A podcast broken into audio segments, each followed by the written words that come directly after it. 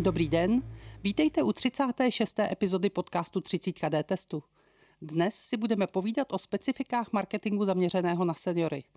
Dozvíte se, zda mají seniori větší tendenci reklamně věřit nebo jsou naopak více nedůvěřiví, jak vypadá marketingová komunikace zaměřená na seniory, co všechno nás ovlivňuje v průběhu nákupu i třeba proč tolik spotřebitelů nakupuje ve slevě. Moje pozvání dnes přijala doktorka Romana Mazalová, která je psycholožkou se specializací na problematiku prodeje, reklamy a marketingu. Vyučuje na katedře psychologie a mimo jiné spoluautorkou dokumentu Šmejdi o nekalých obchodních praktikách na prodejních akcích. Já jsem Eda Hekšová, ředitelka D-testu a budu se ptát za vás. Dobrý den, Romano. Dobrý den vám i vašim posluchačům a děkuji za pozvání. Romano, vy s D-testem spolupracujete už dlouhá léta a pomáháte třeba školit naše poradce, aby dobře komunikovali se seniory. Specializace psycholožky na marketing je ale poněkud neobvyklá. Jak jste se k tomu tématu vůbec dostala? No je neobvyklá, určitě ano. V podstatě to byla taková schoda náhod, protože já asi jako každý budoucí psycholog jsem šla na školu s tím, že budu klinickou psycholožkou, ale když jsem měla ve třetím ročníku psát diplomovou nebo tehdy postupovou práci, tak jsem chtěla psát něco praktického. A nevěděla jsem úplně, jaké téma, ale z hodou okolností jsem bydlela právě před kulturním domem, kde jsem viděla, že brzy ráno jsou tam hloučky seniorů a na něco čekají. A mě vlastně začalo zajímat, na co čekají. V té době ještě neexistoval ten pojem předváděcí akce, vlastně se ani nevědělo, co to je. A přišlo mi to jako zajímavé téma. Tak jsem se na takovou akci vydala, zjistila jsem, co všechno se tam děje, přišlo mi to úplně děsivé a zároveň tedy bohužel i psychologické. Takže moje první práce byla, že jsem napsala téma na téma, eh, nebo bakalářskou práci na téma předváděcích akcí a tím už mi to téma v podstatě zůstalo, protože jsem se v něm neustále zdokonalovala, vzdělávala, později jsem na něj psala dizertační práci, rigorózní práci, dizert, takže už, už mi to téma zůstalo. A abychom se spolu mohli bavit o marketingu zaměřeném na seniory, ráda bych začala tím, co vůbec všechno je marketing, protože pro většinu lidí marketing rovná se reklama, ale on ten pojem je trošku širší, ne? Přesně tak. Já bych kontextu dnešní doby asi řekla, že marketing je všechno, co má za úkol něco zviditelnit. Protože my marketing vnímáme hodně v komerčním prostředí, ale v dnešní době v podstatě každý dělá marketing, ať už vysoké školy nebo i státní instituce, tak v podstatě jakýkoliv obsah, který chceme zviditelnit, tak u něj používáme takzvaný marketing. A když bych měla být akademická, tak bych mohla mluvit o nějakém takovém tom komunikačním mixu a prodej, cena, výrobek, propagace. Ale tohle všechno určitě platí, ale v současné době je marketing mnohem pestřejší, takže proto říkám obecně, je to činnost, která prostě zviditelňuje něco. A čemu se teď specificky věnuje ta psychologie marketingu? Psychologie už z povahy toho slova je vlastně nauka o prožívání a chování lidí. Takže když si tu složeninu dáme dohromady, tak psychologie marketingu se bude zabývat, jak vlastně člověk se chová nebo prožívá právě ta sdělení, která směrem k němu jdou. A my to můžeme se tím zabývat v podstatě ze všech úhlů pohledu. To znamená, vy když půjdete někam do obchodu, tak velmi pravděpodobně na vás bude působit nejen třeba v jakém obalu ten výrobek je, ale také, co je na něm napsáno, jaký text tam je, kde je umístěný, jestli se pro něj musíte ohýbat nebo jestli se pro něj musíte naopak třeba natahovat. Stejně tak třeba v jaké sekci, je, uh, jaké sekci ho najdete. Takže těch faktorů, které na člověka v marketingu a právě tady v tom vystavování je celá řada. A obvykle v marketingu se žádný člověk nevěnuje třeba jenom jednomu tomu segmentu. Většinou je každý, nebo celému tomu segmentu. Většinou jsou specialisté na konkrétní odvětví. Tak já slyším, že ten marketing je skutečně široká e, oblast.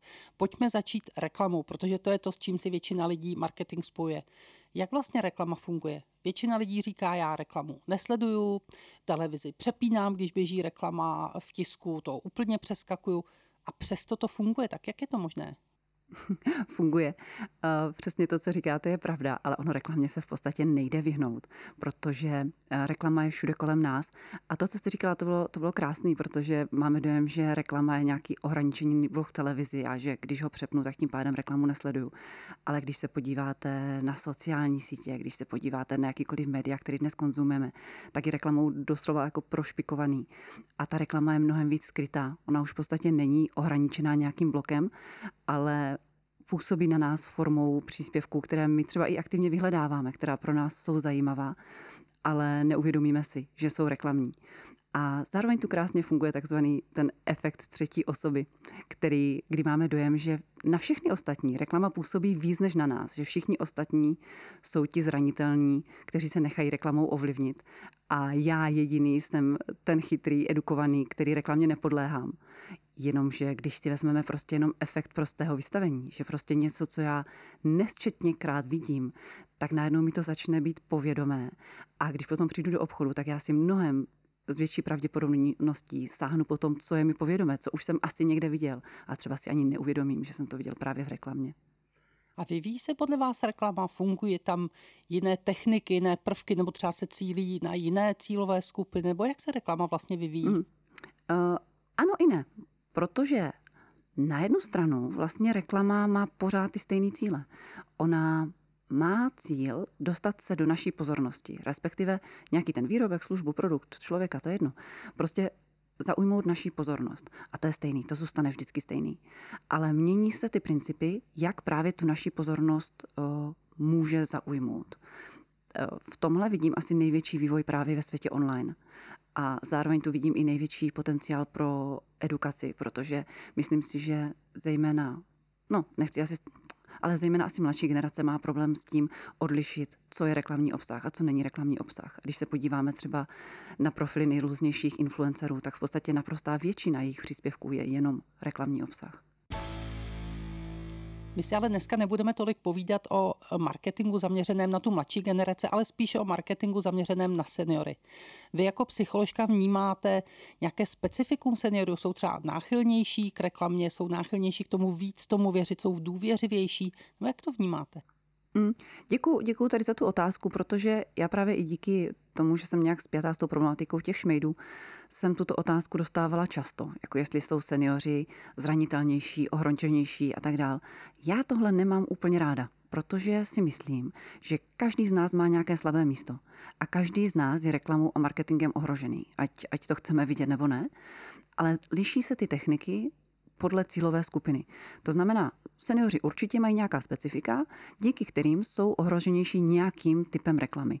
Když se vrátím k těm předváděcím akcím, tak to bylo právě tím, že ti podvodníci útočili na nějaké emoční deficity, kognitivní deficity, cílili na takové ty nejvyšší hodnoty seniorů, to znamená, pokud si něco nekoupíš, tak onemocní tvoji blízcí a tak dále a tak dále. A ale teď to možná řeknu trošku ošklivě, ale současná reklama v České republice nevnímá seniory tak silně jako takovou silnou komerční skupinu. Což se bude určitě vyvíjet a já teď doufám, že ten podcast nebude poslouchat můj manžel, protože ho asi urazím, ale uh, Současná generace 50 až 60, současní lidi 50-60, jsou vlastně takovou novou přicházející jako v úvozovkách generací seniorů, která už bude pro současný reklamní biznis zajímavá. Ale ta dřívější generace, nechci to říct špatně, ale fakt jako pro tu reklamu z běžného života, jak ji známe, není úplně zajímavá. Právě proto, že tito lidé žili v úplně jiné době a jsou velmi spořiví, jsou velmi šetrní a mají velmi zodpovědný přístup k penězům. A četla jsem nějaké studie, nějakou diplomovou práci uh, slečny Tulajové, tuším, a ta dělala přímo výzkum na seniory v Česku a jednoznačně vyšlo, že nejdůležitějším faktorem pro nákupní chování seniorů je cena. A to je úplně klíčový moment. To znamená, když bych se vrátila úplně na začátek té vaší otázky, tak pro seniory eh, v České republice a marketing cílený na seniory je eh, marketing, který se zaměřuje na cenu slevy, slevové akce. Aha, eh, říkáte, že tedy přichází ta, řekněme, nová generace seniorů, těch 50 až 60. Jak se tam reklama potom liší? Říkáte, může to už být zajímavá perspektivní skupina tady asi už nepůjde tolik třeba o nějaké to emoční vydírání. Tak jak ta reklama může vypadat? Tady už půjde totiž o generaci lidí, kteří žili v digitálním prostředí, kteří jsou zvyklí a ochotní nakupovat online a kteří nebudou se řídit primárně cenou. Eh, ona velká skupina jich už bude finančně zajištěná a jejich cílem bude spíš si ten život jako užívat a mít dobré produkty za dobré ceny. A jsou ještě nějaké techniky, které na ně působí, čili předpokládám, že tady to bylo nějaké fotografie šťastného života někde u moře. Jo, jo, jo. A teď úplně i z fyziologického hlediska eh, ty, ta reklama, která bude cílená na starší lidi, tak bude mít velké písmo, kontrastní písmo, obvykle bezpadkové, protože to se čte líp, obvykle tam nebudou použity kapitálky. Zároveň tohle je fakt taky takové možná úsměvné, ale třeba v supermarketech budou typicky produkty pro seniory v takové příjemné, příjemné výšce, aby se ten senior nemusel ani natahovat, ani ohýbat. A budou tam zdůrazněny takové tradiční hodnoty, jako právě přesně to, co jste říkala. Obvykle rodina, obvykle nějaké jako spokojené stáří, ale zároveň lidé se úplně nevnímají jako staří a nechtějí se vnímat jako staří. Takže ten marketing na ně nebude primárně prodávat něco pro seniory, ale spíš právě něco tady s těmi tradičními hodnotami. Protože to je jenom taková zajímavost, že my jsme ochotní si uvěd- jako připustit, že jsme staří podle psychologických výzkumů zhruba od 75 let. A my jsme se tím od reklamy posunuli ke způsobu prodeje. A e, vidím, že vlastně ty e, už zmíněné předváděcí akce s předraženými hrnci a dekami jsou na ústupu, pořád ale vidíme podobní prodejce, kteří chodí od domu k domu, nabízejí falešné energetické aukce nebo stále ještě volají telešmejdi s nabídkou nějakého nevyžádaného zboží. Je to jiný způsob prodeje, ale ten obsah a ty techniky těch šmejdů jsou stejné, nebo je to v něčem úplně nové? Ne, je to pořád stejné. Vlastně tím, že i ty cíle jsou stejné, to znamená prodat něco, co vlastně ten člověk v úvodě ani nechtěl, ani o tom neuvažoval, tak to musí stát na stejném základu. To znamená, obvykle ty techniky stojí na tom, že je zatajován skutečný důvod oslovení toho člověka, Obvykle je tam nějaká fiktivní sleva nebo dojem, že něco ušetřím nebo že to je pouze pro mě, nějaká nabídka, která se nebude opakovat. A zároveň ti lidé bývají vystavováni eh, časovému tlaku. To znamená, pokud to nepodepíšete hned nebo se nerozhodnete hned, tak ta nabídka už nebude platit. Vy jste teď eh, v D-testu vydali krásnou tiskovou zprávu, kde právě i jedna taková nahrávka je zveřejněná. A tam, když se podíváte, to je úplně to stejné, co bylo během prodeje těch hrnců, akorát prostě po telefonu. A je to proto, že ty techniky prostě fungují. Oni jsou vystaveny na určitých psychologických principech, které vedou toho člověka tam, kam ho chtějí dostat. A co na tom vlastně funguje nejvíc? Jsou to tyhle propracované techniky, je to nějaká výrazná osobnost prodejce, nebo je to výběr té zranitelné skupiny spotřebitelů, na které ta technika je ušita? Hm, je to i to, i to. To znamená, ta technika je perfektně, nebo v uvozovkách, perfektně vystavená právě na tu zranitelnou skupinu těch eh, spotřebitelů. Já jsem právě třeba tu nahrávku, kterou měl DTS k dispozici, rozebírala a tam bylo přesně taková ta úvodní hra na city, kdy ten prodejce si chtěl nějak získat pozornost toho klienta. To znamená, oslovoval ho jménem, už to je nějaký efekt důvěryhodnosti. To znamená, asi je to někdo, kdo mě zná, kdo mi něco opravdu potřebuje. To znamená, nepoložím mu telefon hned, co kdyby to bylo něco důležitého. Zde se právě projevuje ta zodpovědnost těch seniorů, ta snaha neudělat dělat něco špatně a, nechtějí se hádat s institu- institucemi a tak dál. A potom pokračoval, vy jste teď v hrozné situaci, že ty energie jsou teď strašně drahé a všechno je to špatně, takže jakoby se naladil na notu a potřeby těch seniorů. To, že ve výsledku potom prodával, já nevím, co prodával, granule nebo nějaké vitamíny, jo.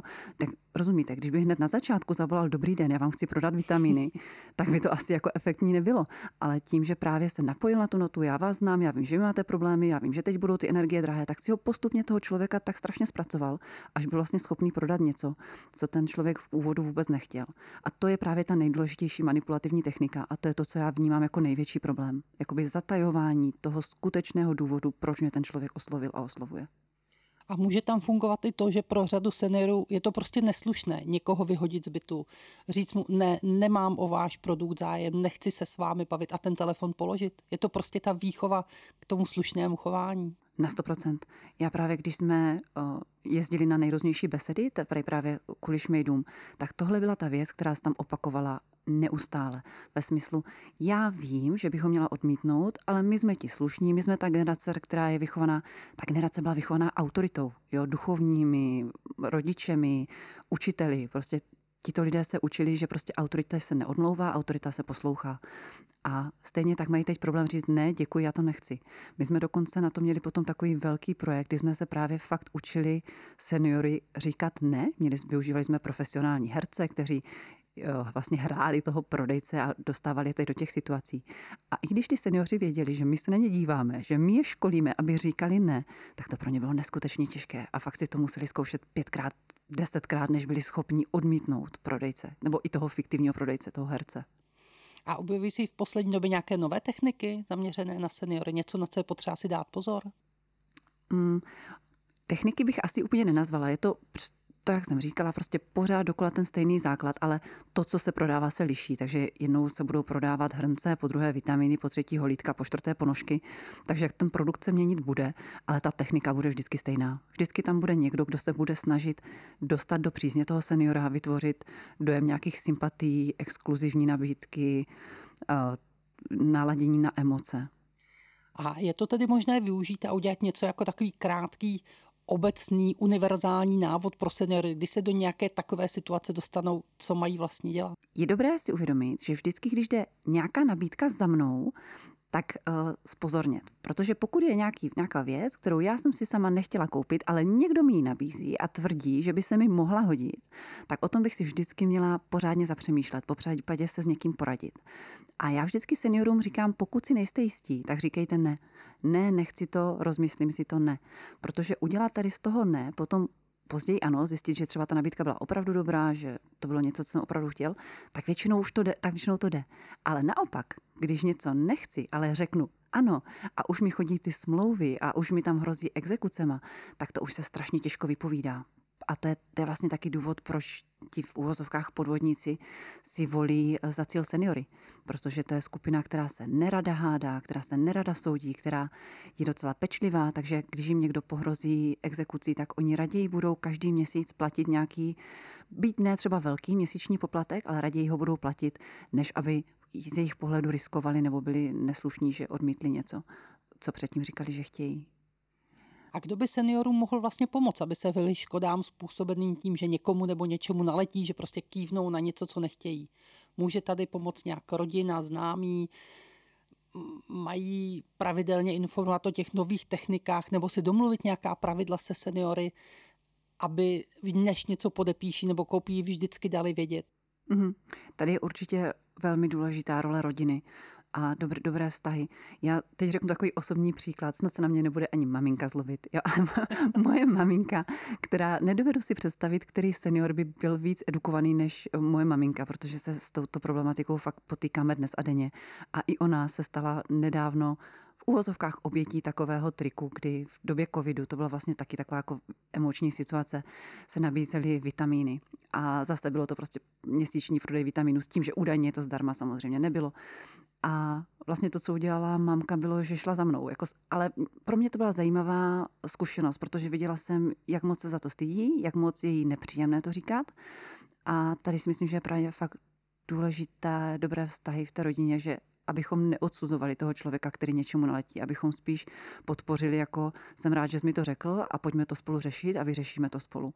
Protože my si fakt jako málo kdy uvědomujeme, jak neskutečně propracovaný marketing za těma to technikama je. A to, to možná můžu, já ať to neházím tady na všechny okolo, jako i já jsem se nedávno stala v podstatě taky v uvozovkách obětí takového podivného marketingu. A prostě stane se to každému. Stačí něco málo pro, přehlídnout. Já jsem, jestli vás to zajímá, vám můžu no, říct no, určitě, moji zkušenost. Z první ruky. Já jsem totiž, byla jsem pozvaná jako lektor jedné akce a Vlastně mně stačilo v tom e-mailu, že to je neziskovka, že nemají peníze na lektory a že chtějí edukovat eh, širokou veřejnost právě proti tady těm podvodným praktikám. A tak už jsem tomu e-mailu nevěnovala větší pozornost, protože takovéhle akce dělám, jezdím zdarma přednášet, kývala jsem na to, ano, jasně přijedu, chápu, že udělám to ráda. A pak vlastně, až když jsem si úplně náhodou vygooglila svoje jméno, tak jsem zjistila, že ta společnost na tuto moji přednášku vybírá vstupné, která, která je jako přímo pro ně. A to pro mě bylo taky strašně překvapující. Jsem si řekla, jo, tak taky moje chyba, já o tom přednáším, ale jako nezjistila jsem si víc informací, co vlastně to je za přednášku a kdo všechno tam bude lektorovat a jak vlastně ten mechanismus mají vymýšlený. Takže nekývat hned a ne. prověřit si. Přesně. Romano, my se teď hodně bavíme o podobním prodeji a o telefonech, ale on ten marketing na nás útočí všude, i třeba v kamenných prodejnách. Vy už jste něco naznačovala, jak to vlastně mohou obchodníci navléct, aby zaujali tu naší pozornost. Tak co všechno na nás může číhat v kamenné prodejně? Toho je strašně moc, strašně moc, ale možná to, co bych zmínila jako důležitý faktor, protože to byl tak jeden zajímavý výzkum, tak proč vlastně lidé mají tendenci chodit nakupovat do kamenných prodejen? Tak je to proto, že když je tam takový ten prodavač, třeba když si budete kupovat nějaké oblečení nebo něco, tak nám se zvyšuje sebevědomí v interakci s tím prodejcem. Ti prodejci bývají většinou výborně vyškolení, že jsou milí, příjemní a doslova ten závěr té studie zněl tuším něco jako najednou si připadáme jako příslušníci královského rodu, že, jsou, že je s námi prostě jako krásně nakládáno. Takže jeden z těch faktorů je určitě interakce s tím personálem, ale když bych měla teď eh, stáhnout nějaký supermarket, kde teda nebudete mluvit s prodavačem, tak je tam toho spousta. Je to vůně, je to hudba, může to být podlaha, že na nějakých luxusnějších místech bude třeba koberec, takže tam, kde bude dražší zboží, tak vy budete chodit po měkkém. Vlastně, aby snaží se působit marketing všemi smysly. A tohle funguje tedy v těch kamenných proteinách, ale jestli COVID přinesl nějakou velkou změnu v nákupním chováním, tak to, že obrovská masa lidí, která dříve nenakupovala online, už dneska v e-shopech nakupuje, a to včetně seniorů. Jsou tam seniori náchylnější k té reklamě nebo jsou zranitelnější na internetu? Částečně ano, protože neznají ty techniky, neznají to prostředí, ale na druhou stranu je trošku chrání právě ta neznalost, takže jsou mnohem opatrnější. V tomhle úhlu pohledu, co vnímám, tak mladší generace bezmyšlenkovitě kliká na všechno a často tím napáchají spousta škod. A naopak seniori, oni v podstatě vůbec nedělají tady ty testovací kliknutí. Oni všechno si pročtou, všechno všechno studují a než něco odsouhlasí a kliknou, tak si dají hodně záležet. Takže tohle vidím, že tohle je mechanismus, který je docela chrání, ale bohužel je tu spousta eh, firm neetických, které právě nabízí takové ty levné výdělky. To, co, se třeba, to, co jsem teď zavnímala, bylo investice. Jo, drobné investice v řádu 100 korun, 1000 korun.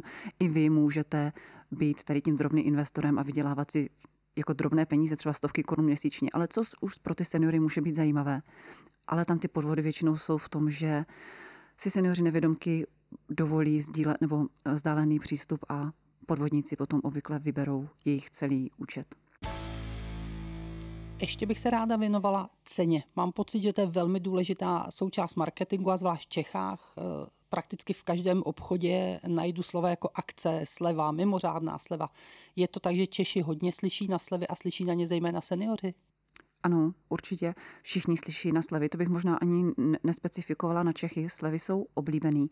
Zároveň, když bych to měla vzít z marketingového hlediska, tak sleva je takový trošku nebezpečný nástroj. Protože ve chvíli, když něco slevníte, tak vlastně učím moje zákazníky, že tohle zboží nemá takovou hodnotu, jaké jsem deklarovala. Takže se slevou se musí velmi opatrně, abychom se nedostali do takové té cenové spirály, kdy potom zákazníci už to zboží v podstatě nechtějí kupovat za, za plnou cenu. Takže proto se často využívá i jiných mechanismů, jako jsou takové ty dárky zdarma, akce 1 plus 1 zdarma, kdy vlastně se jako vizuálně nebo tak nějak jako pocitově nesnižuje cena toho výrobku, ale získávám k němu něco navíc. A tady z psychologického hlediska je ještě důležitý jeden fenomén, že vy ve chvíli, kdy něco slevníte, tak v podstatě na tu cenu upozorňujete. A my můžeme výrobky rozdělit do dvou takových hlavních směrů. Jedny jsou takzvané utilitární a druhé jsou hedonistické. A ty Ježiš, to prosím, to vysvětlete. to ráda to dovysvětlím. Eh, ty utilitární, to jsou takové ty předměty každodenní spotřeby. Já nevím, myčka nebo tablety do myčky, prací prášek, jar. Prostě věci, které vy používáte, kupujete, ale to, že si je kupujete vás jako nějak jako nerozradostní. Jo? A tam budete ráda, když eh, tu věc koupíte levněji, protože víte, kolik zhruba má stát, kupujete ji běžně a když ty tablety domičky koupíte o 30 korun levněji, tak si řeknete, jo, to, to, to bylo super, to jsem ráda. No ale pak jsou tady ty hedonistické a to jsou ty, které jako až tak moc nepotřebujeme, které nám prostě dělají jenom radost. A tam ve chvíli, když by byly slevněný, tak oni jako nechtěně víc upozorňují na tu cenu. To znamená, já si nemusím dát kafe za 120 korun, že jo? A teď, když tam jako uvidím, že je slevněný na 109 třeba, tak najednou si řeknu, jo, to je docela drahý a jako už prostě fakt se zaměřuju nad tou cenou. Takže se slevama opatrně a často se využívají právě spíš ty podpory prodeje ve směru těch akcí, jako jedna plus jedna a tak dále. A je tam nějaký rozdíl mezi generacemi, že třeba, nevím, seniori více slyší na ty slevy a mladší generace na ty dárky zdarma, anebo je to daný spíš povahou těch výrobků? Spíš povahou těch výrobků. A to ještě mě k tomu napadá právě, jestli jste si někdy všimla, tak když už se u něčeho dělá velká sleva, tak obvykle se to dělá tak, že ty produkty se nazývají jinak. To je taky, to, to jsme třeba pozorovali právě u těch šmejdů často, že lidi mají, lidi tuší, kolik nějaká věc stojí. To znamená, když byste mi chtěla prodat nějaký produkt s velkou slevou, tak já vím, jestli ta sleva je fiktivní, že takové ty typický Black Friday a tak, kde se něco nadcení a potom se to jako slevní, tak uh, lidi, lidi poznají, když něco fiktivní. A pokud byste chtěla uh, něco skutečně jakoby slevnit o hodně, tak se často ten produkt začne nazývat jinak. U těch předváděcích akcí jsme třeba často to slyšeli slovo lux. A já jsem pořád říkala, proč tomu neříkají vysavač, proč tomu říkají lux. Až potom jsme si to vlastně odůvodnili, že všichni vědí, kolik má stát vysavač. A když by řekli, my vám tenhle vysavač slevňujeme z 60 tisíc na 30, tak si řeknu, tak to je pořád dost drahý, že vysavač stojí 10, jo, třeba. Ale jakmile já nevím, kolik má stát lux, a oni mi řekli, lux stojí 100 tisíc a já vám ho slevním ne na 60 a ne na 40, já vám ho slevním na 30 tak vlastně vytvořili, tomu se říká, novou cenovou kotvu. To znamená, já najednou si myslím, že ta sleva je velká, protože mi tu cenovou kotvu, kolik ten výrobek stojí, nastavili hrozně vysoko. Vy jste psycholožka a věnujete se marketingu a, a reklamě. Je to i naopak, že vlastně marketáci se věnují psychologii a ty poznatky psychologie se snaží promítat do toho marketingu? Myslím si, že ano. Myslím si, že eh, psychologie je v marketingu použitelná na druhou stranu musím říct, že úplně jsem se nesetkala s tím, že by v nějaké firmě seděla skupina psychologů zavřená v nějaké temné místnosti a tvořili tam nějaké tajné strategie proti, proti zákazníkům. Protože tady je hrozně důležitá věc, že pokud firma chce být úspěšná, tak aby byla úspěšná, tak ona musí být na trhu dlouho.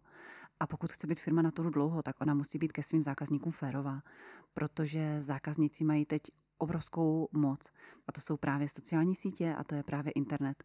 Takže já když eh, s nějakou firmou nebo s nějakou službou nebudu spokojená, tak já můžu napsat takovou recenzi, že vlastně to podnikání toho člověka můžu úplně zničit. A mám i vlastně takovou ten náhled do toho světa podnikání, že vím, že tohle vlastně, pokud se eh, dřív podnikatelé báli čojky nebo někoho takového, tak eh, teď se bojí fakt jako uživatelských recenzí a recenzí na sociálních sítích, protože to má sílu a jakmile se něco takového přesdílí, tak je to fakt špatně. Takže firmy se, podle mě, ty dobré firmy nebo většina firm se snaží být férových a ty, které nejsou férové, tak velmi, velmi brzy zanikají. Romano, já bych vás ráda na závěr našeho podcastu požádalo takovou tradiční dobrou radu. Co byste poradila našim posluchačům, jak se vyhnout nástrahám marketingu? Být obezřetný a nevěřit všemu, co, co mi někdo štěpuje nebo tvrdí, že je pro mě nejlepší. Takže, jak už asi tady jednou zaznělo, to znamená, pokud mi někdo něco nabízí, tak si říct, že já primárně jsem to nechtěla, že ta nabídka přišla za mnou, nikoliv já za ní. Takže pořádně si ověřovat informace a pokud náhodou nevím, tak raději řeknu ne. a tímto se s vámi pro dnešek loučí Eda a Romana. Právě jste poslouchali podcast 30 D testu, ve kterém jste se dozvěděli, že psychologie reklamy se věnuje hlavně působení reklamy na chování člověka a jeho ovlivnění žádoucím směrem. Už víte, že marketing není jen reklama, ale že obchodníci přizpůsobují seniorům také produkty, způsob prodeje a pracují i s cenou, kde často používají různé akce a slevy. Je důležité si uvědomit, že nejlepší nabídka nepřijde za vámi, ale musíte si sami najít. Proto se naučte říkat ne. A pokud máte ve svém okruhu seniora, který se psychologickému nátlaku marketingu nedokáže bránit, nastavte si s ním pravidla, která umožní zabránit unáhlenému rozhodnutí. Jestli řešíte nějaký podobný problém a potřebujete pomoc, zavolejte nám kdykoliv ve všední den mezi 9. a 17. hodinou do naší spotřebitelské poradny na číslo 299 149 009, kde vám naši poradci zdarma poradí. Pokud máte nějaký dotaz nebo nám chcete něco vzkázat, kontaktujte nás na našem Facebooku nebo nám napište na e-mail dtest.cz. Příště se na vás těšíme na stejné místě za 14 dní. Povídat si budeme o životě v digitální éře.